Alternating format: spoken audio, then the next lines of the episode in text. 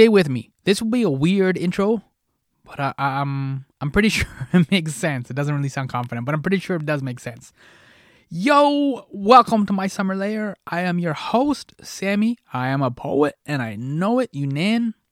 My guest is Alicia Cook, a poet, writer, wearer of mismatched socks, and her latest book is Sorry I Haven't Texted You Back. Okay, that's all normal. That's how you're supposed to do a basic introduction. Now, the weird part. There's a Doctor Who episode from 2006, The Girl in the Fireplace, written by Steven Moffat. Yo, dude is tight. I don't want to explain the whole thing. It's wonderful sci fi, and it doesn't really apply to my conversation with Alicia, except for this one pivotal part. There's a conversation between Madame de Pompadour and the doctor's companion in 18th century Paris.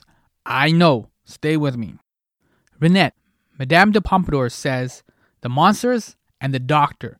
It seems you cannot have one without the other. Rose, the doctor's companion, chuckles. Tell me about it. The thing is, you weren't supposed to have either. Those creatures are messing with history. None of this was ever supposed to happen to you. Reinette replies, Supposed to happen? What does that mean? It happened, child, and I would not have it any other way. Here's the punchline. Here's what I'm getting at. She concludes one may tolerate a world of demons for the sake of an angel. I gotta repeat this because it's such a dope line. One may tolerate a world of demons for the sake of an angel. What you're about to hear is my conversation with Alicia Cook, and we do talk about a world of demons. They can be emotional, spiritual, or even physical. Sometimes all three. So, yes, we do truly tolerate a world of demons. But as the end of that line says, for the sake of an angel. And one of those angels is Alicia. She has chosen to care, to establish a language for the hurt so that they can communicate and express and share their suffering. Most of us do not know cars, so when we take ours to the mechanic, we have a difficult time explaining what the issue is. It's making this brr brr brr brr brr sound. Imagine we were able to speak mechanic or speak doctor, and how much easier it would be for all of us to connect. We would feel less alienated and perhaps break the silence on our suffering. You know how lonely it is to be in Paris when you don't speak or read French? Uh, yeah, this is a weird introduction, and I've chosen to believe it all makes sense. Just remember that astonishing Doctor Who line is bang on. One may tolerate a world of demons for the sake of an angel. So, welcome Alicia Cook to my summer lair. I trust that you know what you're doing. oh, okay. If, if that's how it's gonna start, then uh, I don't know. This that's a lot of faith. All right. Uh, whenever you're ready, Alicia. Okay, I'm going to read track one from Sorry I Haven't Texted You Back. I tell you I feel tired, and you say, but you slept for 12 hours, and I knew you didn't get it. I tell you maybe I need vitamin D, and you crack a joke about your dick, and I knew you didn't get it.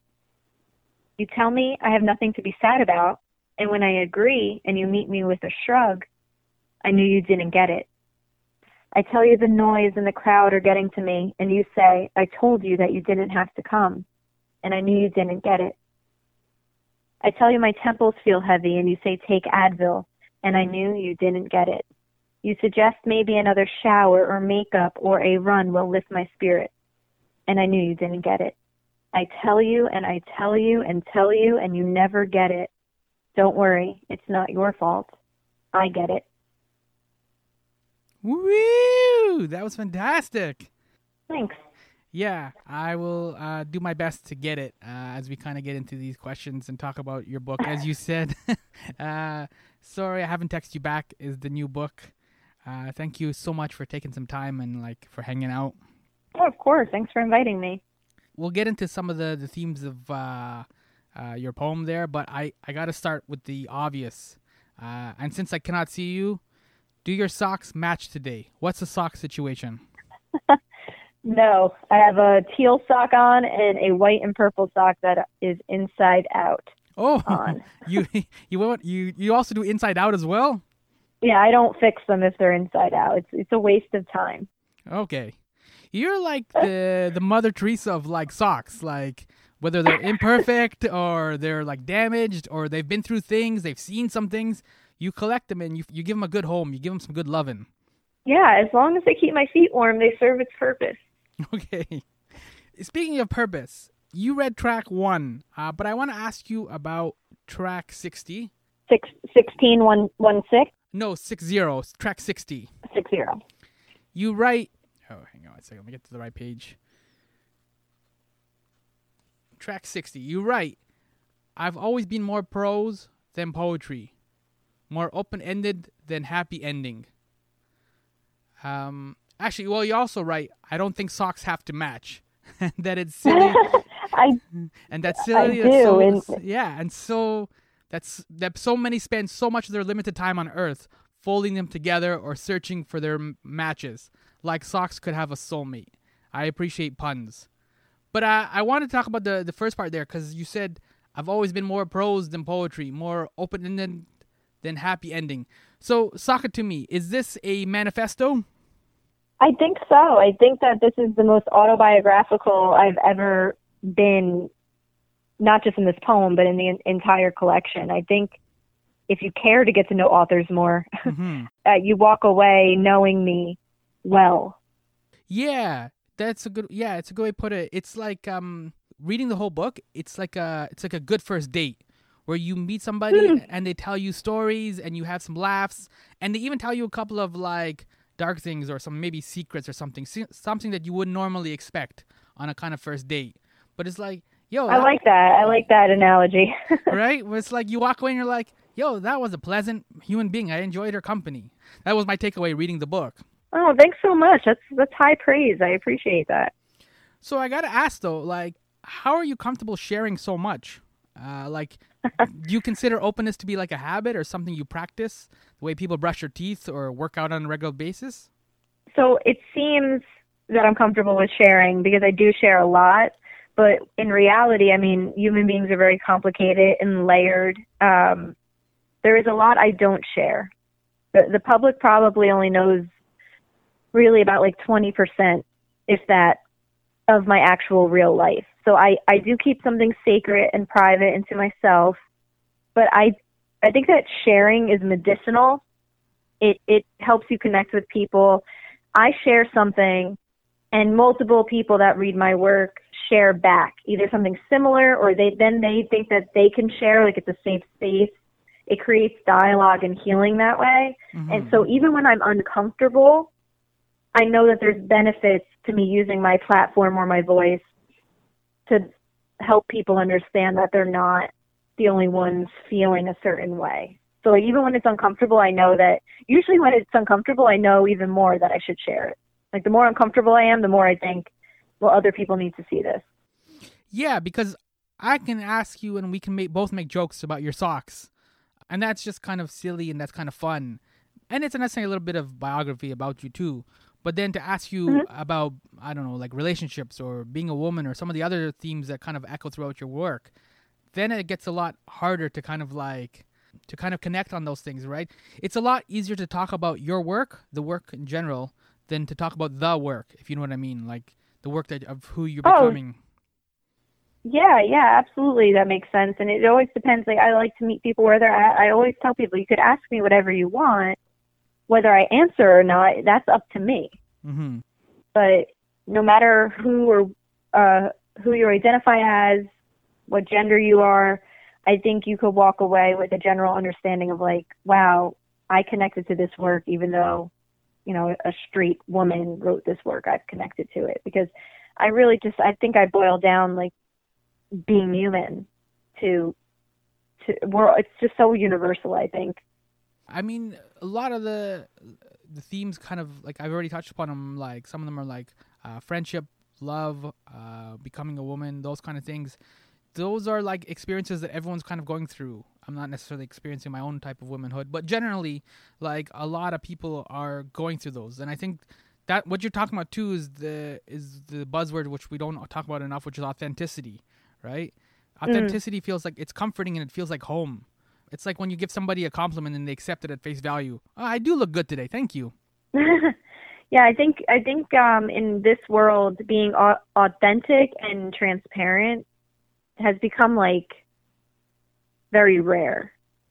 So I think when people read something by me or any other author and they recognize themselves in it and they feel that it's authentic, honest work, I think yeah, I definitely think that they connect to it more so and and that I think causes people to connect to me more as as a person, not just the author of the words. You know, they they tend to believe they could trust me, which they can, but they usually take that takeaway is because I'm writing so honestly about my own life.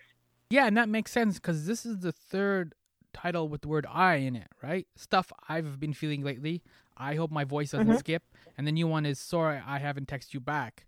Partly, I guess you're using the, the I in the, the book titles as a kind of invitation. Like you're putting your hand out first, and you're like, "Look, I'll tell you a couple of secrets. I'll tell you a couple of stories behind some of the scars I have, and then hopefully you feel comfortable enough to share some of your own stories."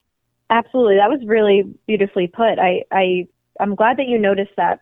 I do put that out there as the invitation, as the understanding that I'm writing from my own experience and you might be able to see yourself in it. Um, because most of what we go through is very universal. And I do basically every two years or so hand over essentially my diary Mm-hmm. and say this is what I've gone through. I, and I think that this collection, more than the others, is about becoming and overcoming. And what is it that you are becoming, and what is it that you are overcoming?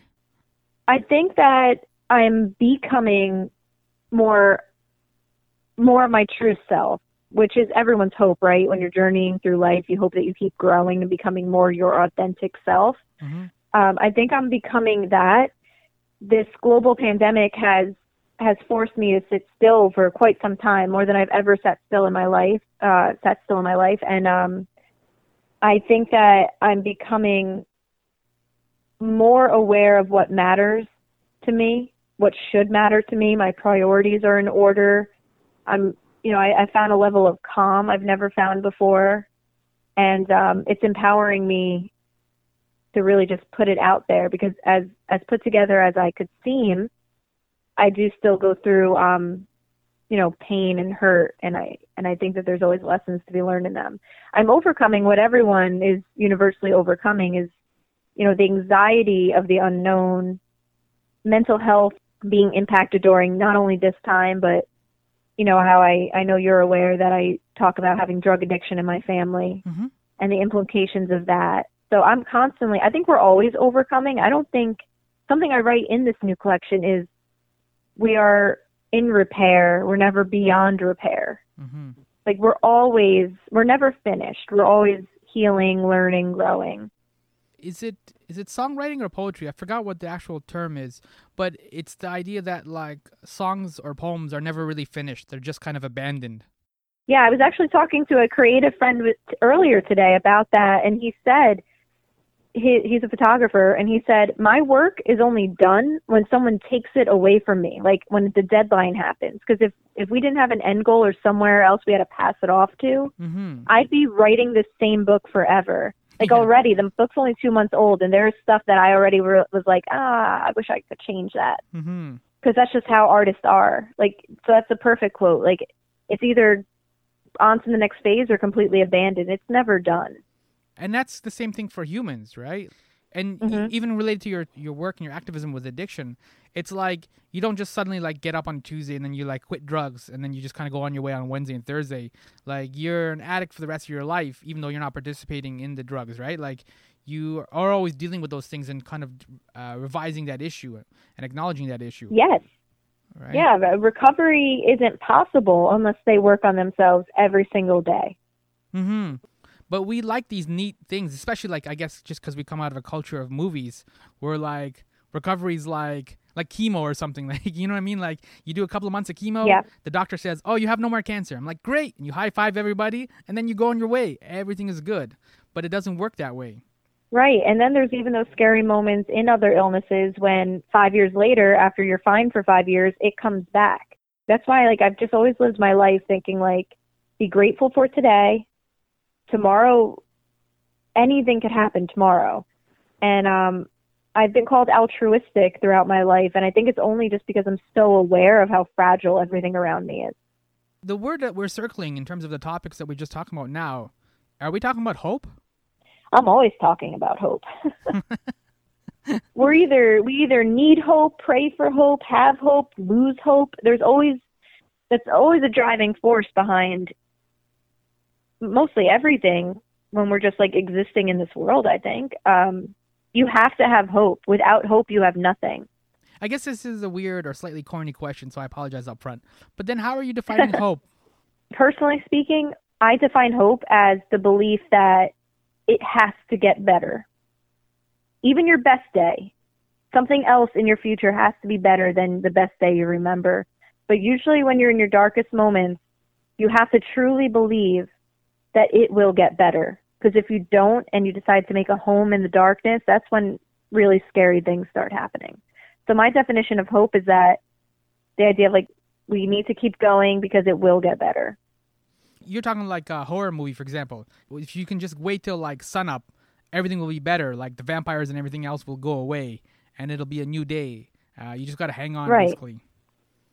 Right. I mean, and, and I know it's easier said than done, believe me. hmm I know that, you know, th- there wouldn't be all this depression and drug addiction and suicide if life was easy to survive.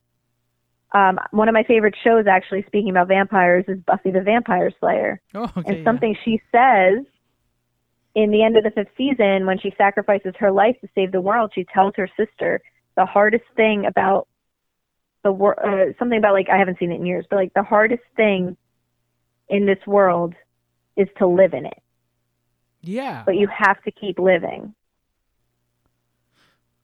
So then, okay, sports fans, right? They always have next season, right? The team might make a Mhm. trade, they might hire a new coach, they get a really cool draft pick. There's something to indicate momentum and hope for the next season. So you're not a sports team, you're just a poet with mismatched socks making your way through New Jersey. So what are some of your I know I should, probably should do a better, bio for you. But but so what are some of your metrics for hope then? How do you know things are getting better or, or there's momentum? um, like most artists, I pay attention to the details, the small things that a lot of people sometimes take for granted or skate over.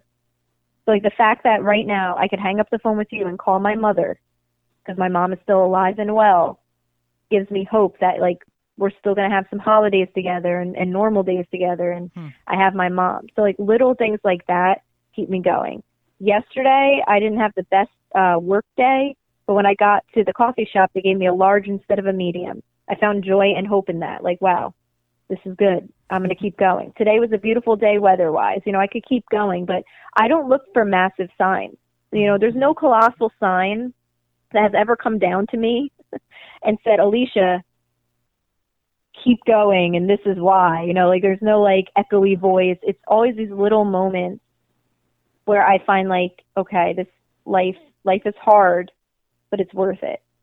Yeah, it's like the equivalent of like when you hold a baby and they smile at you. It's like the kid Yes. can grow up and do a million different things, and you hope that they they do a million things and they're cool and they have a good life, whatever. But for that one 30 second moment when they're just kind of smiling and they got no teeth and no hair, everything is good. Right, and it's like that innocence is there, and you just want to protect it, but you and you see the hope in like the future, and and just one little moment. So I look for those little fleeting moments to reinstill my hope if if it tends to be, you know, losing its steam. How are you balancing hope, which looks ahead, with nostalgia, which looks back? Because a lot of your writing is past tense as well. Yeah. So again, it's it's a pretty kismet almost that that we're talking about this because I just was meeting with my friend earlier, like I said, and we talked about this too. I look behind me a lot, not in regret, not in what ifs, but I just like I think a, a main theme is nostalgia in all my work because I want to remember it. I want to I want to remember the feelings and the moments and because life is so fleeting. Um, it feels like millions of years ago when I was living in a house with my parents and my siblings and my dogs. Like it, it that dynamic obviously has changed because we've grown up and moved apart. Um, so I love that question because hope is looking ahead. You're absolutely right. But also looking back, I'm it reinforces. So I look back even at a terrible moment in my life, traumatic, and I say, "Wow, I made it through that." If I made it through that, I can make it through what I'm going through right now because by comparison, the past was worse and I made it through that. And in that thinking, hope hope appears because I I I have proof that I've lived through something hard already. I think the problem with right now with the pandemic, especially in the United States, we we like to look ahead, hope planning things and looking forward to something kind of got ripped from us and all of a sudden we were basically living the same day over and over and over again with no light at the end of the tunnel. And i think that that's why so many people mentally broke under these circumstances because hope did disappear for a little bit if you didn't know exactly you know the little spaces to look for it. Yeah because we were living a life of cycles right? So you right. knew you knew when the school year started, you knew when summer vacation started, like uh, you know when right. the season started, like you knew it was fall, winter. So you put away the t-shirts and you pull out the sweaters. We lived a life of cycles, and then the pandemic happened, and then everything kind of ground to a halt, and nobody knew yep. uh, which way to go. And we're so used to GPSs and direction that we haven't been lost for so long. And so now all of a sudden we got lost. So true and we're like, yep, so true. I, I don't know what to do. Like we got lost in a GPS world, which is weird. Yeah, and we got lost in like our, like our own four walls of our homes that we're supposed to like know. Yeah, is another thing. Like we were stuck home, and so many people realized, you know, so many people had to sit with themselves for the first time, and God knows how long, like, and not be distracted and really like be in your own head and with yourself. Mm-hmm. And it was scary for many people you know, on different levels, you know, let alone not knowing, you know, some people woke up stuck at home and realized that they didn't even know who they were married to or they're just getting to know their kids for the first time. So it's it's overwhelming. Yeah, it is a lot of emotions. I, uh, I don't know how to deal with that, so I'm going to I'm going to circle back to you and to your emotions. uh, like, so when you look back at some of your earlier work or some of your previous journals, or even if a fan talks to you about your older work, do you recognize the person or the woman or the lover or the friend you were back then? I was thinking like, cause in Kevin Hart's latest comedy special, Zero Fucks, he said he likes talking about his kids in his comedy specials because they grow up for him, right? Like he's gone from jo- making jokes about toddlers to making jokes about teenagers. So he's got like a public mm-hmm. record of his kids, and I'm sure as his kids get older, and now they're obviously teenagers, so they can go back and then kind of hear stories about who they were and try to see who they were through his eyes. So when you look back at your stuff, like do you recognize the person or the woman or the friend or the lover that you were in those in that time in that window? Yes, I do, and it's definitely like the Kevin Hart reference. It, it does serve as a record. Um, so when I wrote stuff I've been feeling lately, my first poetry book, I wrote that out of I mean, I was at my worst, deepest, darkest depression, worst, like creating my own hope, to use that word, in that book to like just believe it could get better. And I know I've spoken a lot about that in the last five years, so I won't waste too much time. But um, it doesn't mean I like what I'm reading. Like, I, I there's one particular poem and stuff I've been feeling lately where I talk about not remembering things and you know, and at the time I did not realize that like memory loss was a side effect of trauma. Like I didn't know that. Now I know that, so I'm read I'm reading it through that lens of knowing like, oh no, young Alicia, you you were really hurt, and your memory is fucked up because of that. Is is it we're trying to block it out? Right. Yeah. Like like I'll write about saying like someone will show me a photo. So in the poem, a, a person in the poem is showing me a photo and I don't recognize that moment. Like I don't remember being there essentially. And it was because I was going through such a traumatic span of time that I was basically just like disassociating and going with the flow and not remembering like certain dinners or certain moments um, to no fault of my own. Mm-hmm. So I don't like when I go back and read about how broken I was, even though it's the truth, um, because it, it makes me sad that I spent so much of that time of my life just completely disconnected from myself. You're Leonard Cohen. Like the what's the line that he Hmm. has? It's the uh, the it's the cracks. Uh, I like the cracks because that's where the light gets through. I butchered the line Yes. completely. Uh, I know what you mean, though. yes, but because you you were broken, uh, you end up becoming a lot more stronger. Like you're a strong lady, aren't you? I consider myself um, resilient. Okay, so there you go. That's a better term. Yeah. But that's the thing. Like I think yeah, I think there's a temptation to always like you said block it out. It's the it's the thing we do where we kind of like we glamorize like childhood and you kind of gloss over a lot of things that were awful in it. Oh, and it's the same thing in relationships. When a relationship comes Right. to an end, you you just kind of focus on the good stuff and maybe a couple inside jokes, um, maybe a few fun moments like that. Like you're not even together, so there was clearly a couple of reasons why you guys broke up, but you gloss over all of that and you just kind of focus on the positive. Right. And and we do that because we romanticize things, right? As a species. Humans romanticize everything. You know, if if it was a wonderful relationship, why'd you cry so much? Like that's a lot of times like I would hear my girlfriends tell me that. Like, Alicia, if you were so happy with him, why were you sick to your stomach all the time? Um so I think in keeping a record, no matter what art form you do, I think that you should always treasure it because it is capturing who you are in that one moment in time. And hopefully you look back and you're like, wow, I grew so much since then. I think part of it too sometimes is embarrassment. Like you just used the example of like, you know, your friend saying to you like, if it was such a great relationship, why was your stomach always hurting and stuff like that? I think sometimes there's like red flags that we see and we sometimes tend to ignore them. And then when when they actually come true or you finally start to see them, you're like almost embarrassed. We're like, that was pretty obvious. Right. You That- feel dumb. You Yeah. feel dumb. You're like, why didn't, how did I miss that? Why was I, why did I waste all that time? Mhm. But for me, you know, uh, anything I've gone through, I've written about, happy, sad, or indifferent. So I always feel like it's not for nothing. Like I'm always spreading a, a message of something. I'm connecting to people. So I've tried to make, you know, lemonade out of lemons with all my good or bad decisions.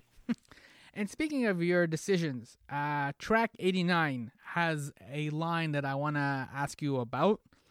It says, It's been two years since I've stepped into the arcade.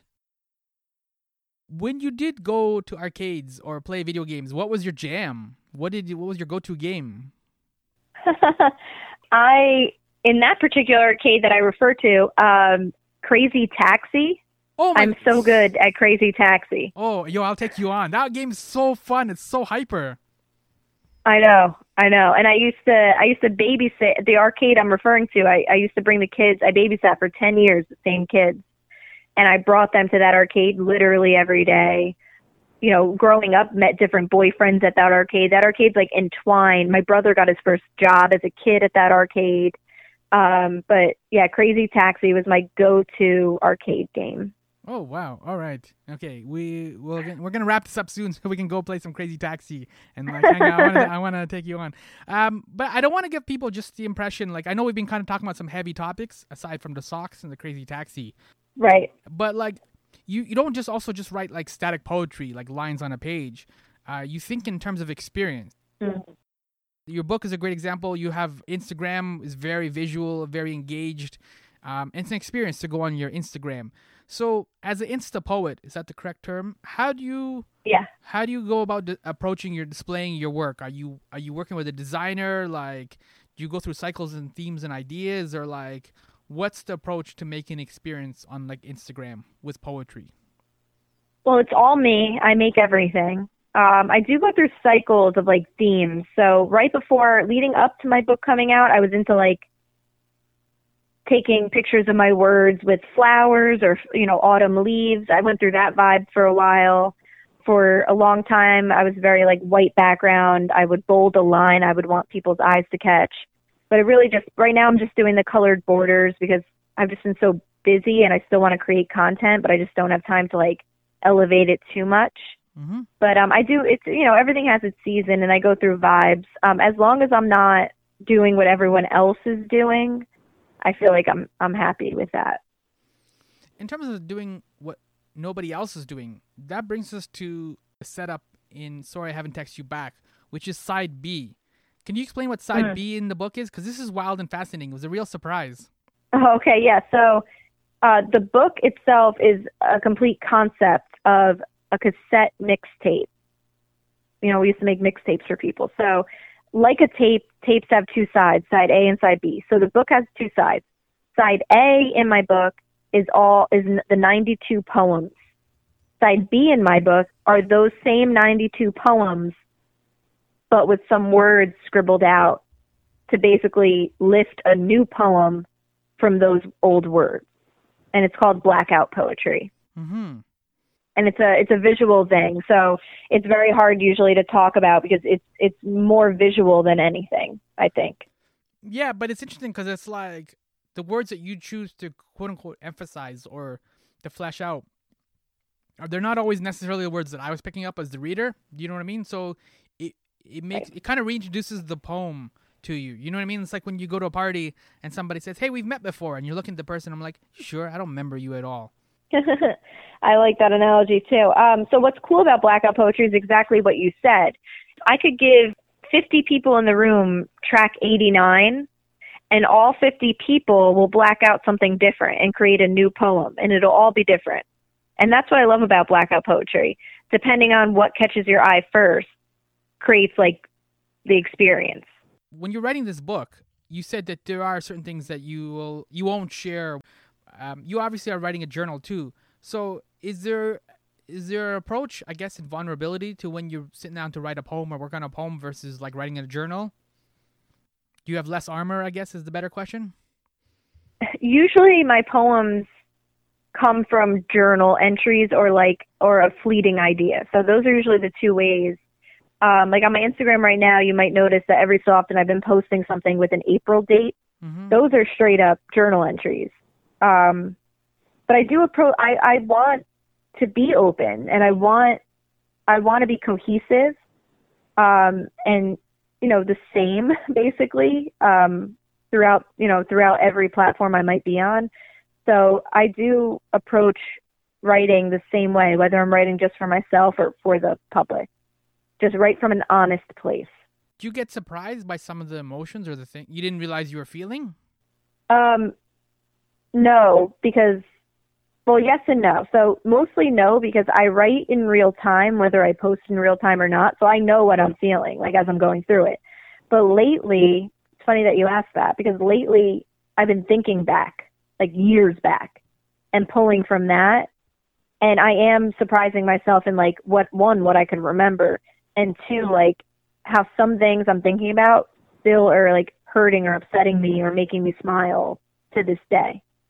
Is it intimidating then, like hanging out with you in terms of like you know if a boy approaches you to ask you out because you you put so much of these experiences in your own work, so there's always a danger that like a, a joke between us might end up there, or a date, a disastrous date might end up becoming a poem or something like that. Do you find that people are intimidated to hang out with you, or are they just as open as you are? well, most of my friends I've had for like 15, 20 years at this point. So, um, and I've always been a writer and I've always, like, they've always kind of understood that, like, it's fodder, you know, but Mhm. if they are intimidated, of you know people I've met throughout my life, if they realize that I'm a professional writer and this happens, like if they are intimidated, they don't necessarily tell me. Uh, but my family, my friends, my relationship, they all just understand that they could be reading something and and know that it's about them or you know or know what I'm talking about. Yeah, that's gotta be interesting. yeah, I think about that sometimes. Like, you know, I'm gonna throw something. I'm trying to think, but like my family's the biggest thing. Like, and I hope my voice doesn't skip. I focus a lot, a lot for some reason. Looking back now hmm on my family, my parents and my siblings, and uh I'm like, wow, they read that. I mentioned the Kevin Hart thing, but it's just sometimes too like like Dave Chappelle was talking about when he was a younger comic his grandmother uh, would sometimes show up to his shows. he would have to like warn her up front. He's like, "Grandma, I'm gonna say some things," and it wasn't even the language necessarily. It was some of the stories or some of the things he was doing that he was more embarrassed about. You know, and he's like, you know, I gotta give you a heads up. Like, uh, I don't actually necessarily do these things; they're just jokes or that kind of thing. It it's gotta be weird to like, you know, if you want, if you choose to be open and want to share about your experiences and stuff, that's fine. But it's like it's a weird contract for, and I'm not criticizing, but I'm just saying, like from their experiences, I could see it too. Like it's a weird thing to like have their their moments. Like when I asked you just now about the arcade, you were telling me about how your brother got this job at the arcade, and this arcade was really special to you. It's like even something as simple as that is like immortalized. Oh yeah, absolutely. And I mean, I don't take it as criticism. It's the truth. I mean, when you have someone that's literally documenting their life for their career, it has to enter their mind. But I think that um, I don't think I've ever crossed boundaries. Mm-hmm. I mean, one ex-boyfriend might think I have, but like, I'm trying to think of that. Um, Anne Lamott has this quote that says, "You own everything that happened to you. Tell your stories." If people wanted you to write warmly about them, they should have behaved better. Oh, that's great. Yeah, she's amazing. Yeah, and like, you know, she sometimes gets controversial herself, but like that that one quote sums up how I look at it. Because I you know, I, I'm sure I'm not the hero in everyone else's story, you know, in other people's stories. So I think it all balances out. But I, I do enjoy talking about this because I don't think anyone's ever really asked me this in an interview because it's very evident that I'm writing about people in my real life. Um, and I don't think anyone's ever been like, so what do they think about it? Mm-hmm. so sometimes, though, I do have to tell my parents that, like, I do write from life, but sometimes, you know, I, I use poetic license and I exaggerate or I change. Like maybe it didn't happen in the winter, maybe it happened in the summer, but I want to talk about snow, so I'm going to move when it happened. And sometimes I do exaggerate things for you know the poetic impact of it. Mm-hmm. And some I do tell my parents that because I don't want them to worry about me all the time either. Yeah, I mean it's the same thing. Like when a stand-up comic is making a joke about a talking baby, like you obviously know for the sake of the joke that the baby's not talking, but Right. the story's funny and the joke is funny. You're like, all right, I I can accept that. You know what I mean? Right, and there's something in you, right, that knows that even though the baby, you know, the baby's not talking, there's something in you that you know, wow, this is pulled from somewhere in real life, though. Like it started as a real life moment. Yeah, and this goes again to what we were saying before about authenticity, right? So when you're writing about like relationships, either with boys or with your family, uh, or experiences with your family, it's like there is an element of truth in there. And obviously, like you said, you're extrapolating this because you know you're writing for an audience. So, uh, like we can just take an obvious example of like when you break up with somebody, it's horrible and it sucks and everything else. If you write about it personally, that can become universal because everyone's gone through something similar like that. Yes. Absolutely. But I think everything's fodder. I treat everything like it's fodder. I wouldn't have a career if I didn't. Yeah, so then that's my next question. So wouldn't you don't you ever just want to write like fiction fiction for the sake of like just taking a break, like just giving your heart a break basically? No, I think I think that the the cliche quote that life is stranger than fiction has always enthralled me. Mhm. Like I'd rather I'd rather experience and really like investigate real life before I enter, you know, a fictional world because even fiction that's always loosely based on some kind of reality. So you're really not escaping your own heart when you're writing that either. Yeah, it's interesting you said that uh, or you said you've done a number of interviews and people haven't talked to you about some of these topics. I was listening to a number of interviews you've done and it it's very hard because you do write so open and it it's very I guess you have like open heart surgery, you know what I mean? And so it's like Yeah. the way you write you know if i saw you and you had like uh, a tank top or low cut shirt on or something and it's like i want to ask you about that scar above your heart right? But it's impolite and you you see it and you notice it and you're like i'm so curious. It's it feels like um what's the analogy? I guess it feels like when you're like on a date with a woman and she begins to cry and you don't know if you should hold her or like hand her a tissue or like how to fix anything. And like that's the problem sometimes is like, Right. you share a lot and i'm trying to be like you know any journalist or anybody who's interviewing you they're trying to be professional but they're like you know they're asking about the book and your next project and stuff like this but there's this scar on your heart and they they're dying to ask You know, I appreciate these questions because it is, you know, I was unknown.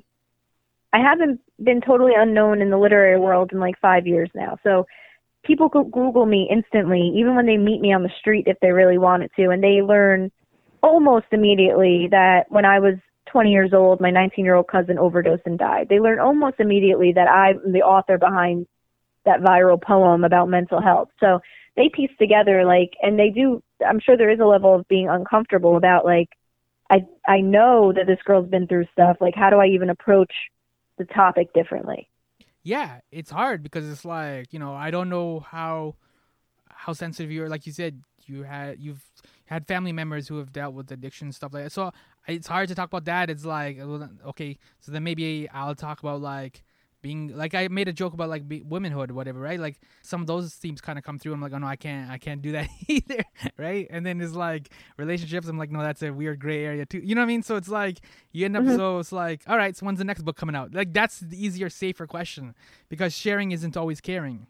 Right, right, and then that's why I'm always trying to create spaces, like I said, to be cohesive and and consistent. Like if I'm writing honestly and you've read something and you want to ask me about it, they should be able to ask me about it. Like I put it out there. You know, my comment buttons I don't turn off. So if people want to, I mean, I've uh, my DMs are something to see because they're just so just a ton of people personally sharing their own heartache and and connecting the mind. So I feel like you know within reason I do answer any question. So this this interview in particular is honestly a breath of fresh air because I've been answering the same seven questions about this book since it came out. Oh, that's a really sweet compliment. Uh, unfortunately, during COVID, we can't do any hugs though.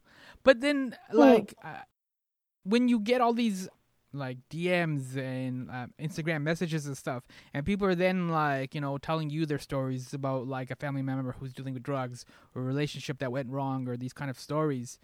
These are tragic stories. Like, like I guess I don't know how to word this politely, but like doesn't it drain you or like do you you can always find like a way to support them like you know what i mean like you can still always get up because i think right. the, the, whole point of clark kent was that superman didn't want to be superman for 24 hours a day seven days a week. You know what i mean? He's like yo lois man oh, yeah. stop falling out of a building. You know what i mean? Like i need a break. Yeah. Right? it is exhaustive. Yeah it is so it does drain me especially you know this like you you guessed it like the messages i get are not like hi alicia i had a great day today. I got a puppy. Like a lot of the messages are like hi alicia my 12 year old son tried to commit suicide and my 16 year old daughter's addicted to heroin and my mom just died and like this is obviously multiple people telling me it's not just one person but yeah. um it's always very dark it's always or it's always like i think i'm depressed but i'm afraid to tell my mom because she doesn't believe in depression um, I'm suicidal, I'm this, I'm that. So it is draining. And I used to burn out quite a bit because I used to try to answer people as quickly as I could. Now I, I take time out of each of my days where I'm like mentally prepared to open my DMs and spend an hour or so responding to people. And that's, that's helped me balance that because you are absolutely right, especially being, you know, I'm empathetic and I'm almost like a sponge where their pain does become like my pain and my heart breaks for them and but I do respond to everyone. Yeah, and that's why I use the analogy of like, you know, when you're on a date and then a woman starts to cry, you feel so helpless, right? Like you can't right. f- fix whatever it is making her cry. And yes, you can hug her or hand her a tissue. But and it is a small gesture and those things help obviously, but it's like at the end of the day you really haven't done much to like fix it. You know what I mean? It's like so you just end up standing there, uh, and you, it it can be frustrating sometimes. But it's interesting because you basically then, by choosing to write the way you do, you've become a lighthouse for this community of people. Mm. Right? You're attracting yeah. a lot of people who are going through darkness or struggling through something or a negative experience of some kind, and you're trying to provide light for them yeah i mean that's the goal right like when i when i first started writing and go, when i was struggling alone like in silence alone before i even started publicly writing when i went through what i went through i said it all can't be for nothing like i have to be able to take this pain and like bottle it in a way where it could help others and that that's always been my intention my intentions have always been very pure like you know leave this world better than you found it And you said you used a great phrase. You said uh, I wasn't known when you first started. Obviously, no writer is known at that point. Do you feel Right. no, known now? Do you feel like people like know you as the the mismatched socks crazy taxi lady who writes Instagram poems? I think that in my, you know, and not not on a massive scale at all, do I feel like I'm not like this like internationally recognizable person. But I think within my circle, within my universe, um, I think people could know me, and if they don't, they could quickly find out a lot about me. So it's more about like how much of a fingerprint I have on the internet now, and how easy it is to like look stuff up about me. Yeah, that's what I mean. I mean, I think sometimes we confuse fame with being known. So, where can people find you online to see uh, your Instagram work? Where can people find you online where you can be the light for this uh, community that's going through things? Well, officially, I'm on Instagram and Twitter, the Alicia Cook. Um, I have a website, thealiciacook.com. It's all the Alicia Cook, so it's very, again, with my consistency. Mm-hmm. Um, I have a YouTube that I just upload videos to every so often, uh, but mostly I'm on Instagram and Twitter, and I think Twitter is how you you and I connected. Yeah, I did reach out to you that way, and we've I've made sarcastic comments to you as well on Mhm. on Twitter. And I guess just to kind of then wrap up, then, because like just to some of the things we've talked about, it's weird, but it's like you, in a sense, like you already have alluded to this a little bit when we talk about recovery, but like this pandemic, it mirrors a lot of the work that you do with uh, a lot of your activism uh, that you do Right. with like uh, drug recovery, uh, drug addiction, those kind of topics. You're almost built or suited for this time. I guess that's the best way to put it, because you understand. I've heard I've heard that before. yeah, right. Because Yeah. that's when I was like looking more into your stuff. I'm like, oh yeah, like like addiction is like a pandemic, right? like it doesn't seem to have It a, it doesn't seem to have an end, and you don't know when you're gonna ever gonna get out of it. And like, all right, tomorrow's gonna be a new day, but then you slip up and it doesn't go this way, and then things like that. So then, knowing that, then do you have then any sense of encouragement or a bit of wisdom that you could share for people that are struggling uh, to kind of get through this? Well, I, I feel like the only reason I, I wrote about this, oh, I think in April, but it, I think it's just on the internet somewhere.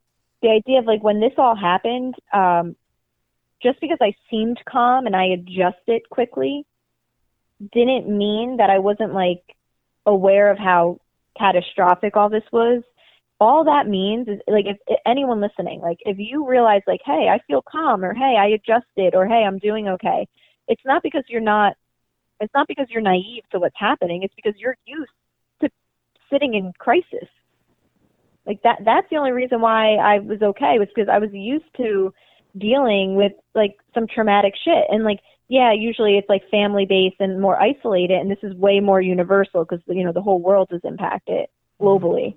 But I was prepared to face another crisis because that's what I have done in the past, unfortunately. So to anyone going through this and this is like their first catastrophic experience, I know that it's easier said than done and I know that even these words might not make a difference to you, but you know, one day at a time is a saying for a reason.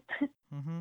and you literally just have to be you know take it one day at a time and just really truly believe that things will improve because they will you know things are going to improve slowly but surely um and if anything i feel like a lot of people realize what really matters now you know it's not the superficial stuff it is about human connection it is about reaching out and helping your neighbor so i'm hoping that in a way this as terrible as all this was, I'm just hoping that maybe we could reset Mhm. humanity a little bit.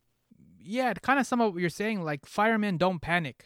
We do. When we see a fire, like a building's on fire or a house is on fire, we panic and we struggle and try to put it out. And we're not used to that at all. But firemen who have been going through these different experiences and have um, even training, they kind of know what to expect. So they don't panic. When they see a fire, they're like, let's get to work.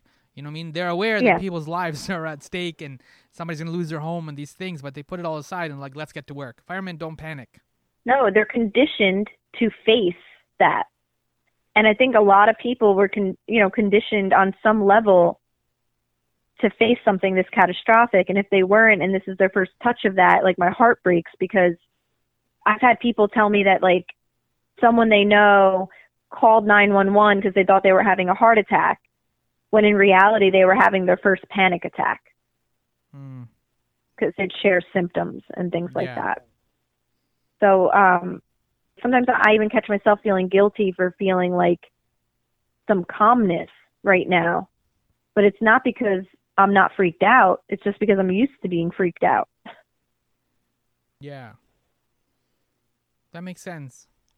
People who are freaked out or whatever probably should take a few minutes and maybe uh, like chill a little bit, take a deep breath, and then hopefully read some poetry, right? That's one of the ways to kind of like get out of your head for a little bit. yeah, bit. I mean, any yeah, just finding joy in the little things. If you like, if you look forward every morning, I look forward to like my first sip of cof- coffee. Like I get so, like it brings me actual joy. So it's about finding the joy in things, like we talked about earlier. So you can't stare at your screen all day. You just can't do it. We can't watch the news all day. It's destroying our brains. Like we have to find ways to unplug in healthy ways. We have to make sure we're getting fresh air. We have to make sure you're doing things that you love even when you know there are restrictions right now and it's hard to do everything you might want to do Hence the title, sorry, I haven't texted you back. Yeah i mean how many times has anyone said that Mm-hmm. the last year Yeah. that's why the poem went viral Mm-hmm. Yeah. sorry i haven't texted you back i've been anxious and depressed like that's that's it But what you're suggesting is, sorry, don't text people back and like not wear pants and have that and enjoy that first sip of coffee and just kind of chill for at least a few minutes. yeah like having you time like no matter how that that you time looks like having having that that that quiet time where you're just with yourself because the the world is deafening it could get so loud that that it's deafening All right, that's a positive note. We should end it there. I've taken up quite a bit of your time, but thank you so much for hanging out. oh i appreciate this yeah great call i, I love this conversation Oh, that's really sweet. So the the book is sorry I haven't texted you back. It's out now, and you can pick it up. I highly recommend it. As I said, uh, the side A is a number of poems, just about just under hundred poems, and then side B or yeah, side B is then like the remixes of those poems, and it's really fascinating to see like the different themes, the different words, and things that you isolate uh, in side B from side A. It's uh, it's a really engaging read if somebody's looking for something new to read or something to do to kind of take a break, as you said, from all the doom scrolling and from all the news and everything like this, get your nose into this book. It is fantastic. thank you so much Mm-hmm. And that's it. I think we covered everything, right? We covered the uh, the socks. uh, we covered the. I had to bring up the socks, didn't I? Really- yes yes you did Yeah. Uh, we covered the the poetry and we covered like you have a lot of emotions and feelings. So I think we covered quite a bit. yeah no thanks it was a great talk Mm-hmm. Bah, I messed up the Leonard Cohen line. My apologies to Leonard Cohen, who passed away in 2016. The proper line from his song anthem is There is a crack in everything. That's how the light gets in. Which totally makes sense from an ordained Buddhist monk. I am Sam Younan, and my guest was Alicia Cook. Her book is Sorry, I Haven't Texted You Back. Highly recommended reading. Work through it slowly. Thank you so much for joining me on this episode of My Summer Lair. This was less a conversation and more of a spiritual quest. Typically, people who listen to podcasts do it while cleaning or washing the dishes, maybe going out for a walk. I hope some of these spoken words added to your meditative work. I meditate on pop culture and share my observations with the weekly and ever sarcastic newsletter, My Pal Sammy. Go to substack.com and search My Pal Sammy, and please sign up. Substack.com, My Pal Sammy. Like, please, really, truly, sign up. Uh, I am single, and I believe having a newsletter would be a good way to impress women. Hello, ladies. But uh, I need your help to look good. I know this will be a collective effort. Thank you so much for taking the time and listening to me in a Netflix world. Poetry, yo.